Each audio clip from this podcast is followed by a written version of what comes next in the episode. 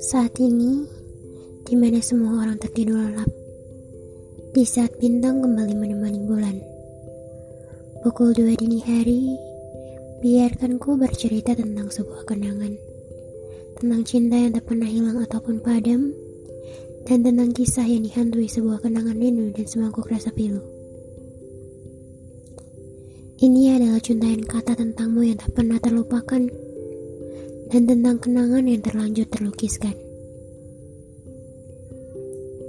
Waktu dia berjalan dengan cepat pada sekat. Tapi mengapa terasa begitu lama?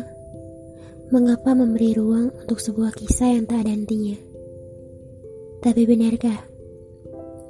Benarkah kini ku telah terlupakan? Seakan kenangan tak pernah terukirkan seperti pada kenyataannya. Dalam sunyinya malam, diriku pernah berjanji pada kelipan bintang di langit bahwa dirimu tak akan terlupakan, dirimu tak akan terlewatkan, walau hanya sekejap mata memandang. Tapi ada saatnya di mana semua orang akan merasa tidak peduli pada apa yang sudah terlewatkan. Karena sekarang ku bertanya, apa kau peduli? Apa kau peduli melihatku dengan keterpurukan, mengharapkan kenangan itu kembali terulang? Pasti jawabannya tidak. Dan apa kau lupa? Jika aku pernah menjadi sosok yang kau dambakan, meski kini hanya sebuah kenangan. Maaf, maaf jika aku terlalu memaksa untuk mengubah hal yang sama sekali tidak akan terulang kembali tapi aku hanya bisa memendam dan mencoba untuk melupakan.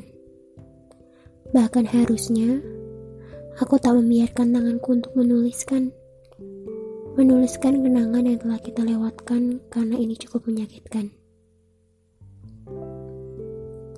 Apakah selamanya aku hanya bisa memendam? Memendam perasaan yang tak kunjung hilang? Enam tahun bukanlah waktu yang singkat. Enam tahun cukup untuk melupa. Tapi sepertinya bertahun-tahun pun aku tak bisa melupa. Coba jelaskan, apa ini disebut cinta sungguhan? Atau aku saja yang berlebihan? Atau aku saja yang terlalu menaruh harapan pada seseorang yang entah masih merasakan hal yang sama ataupun tidak?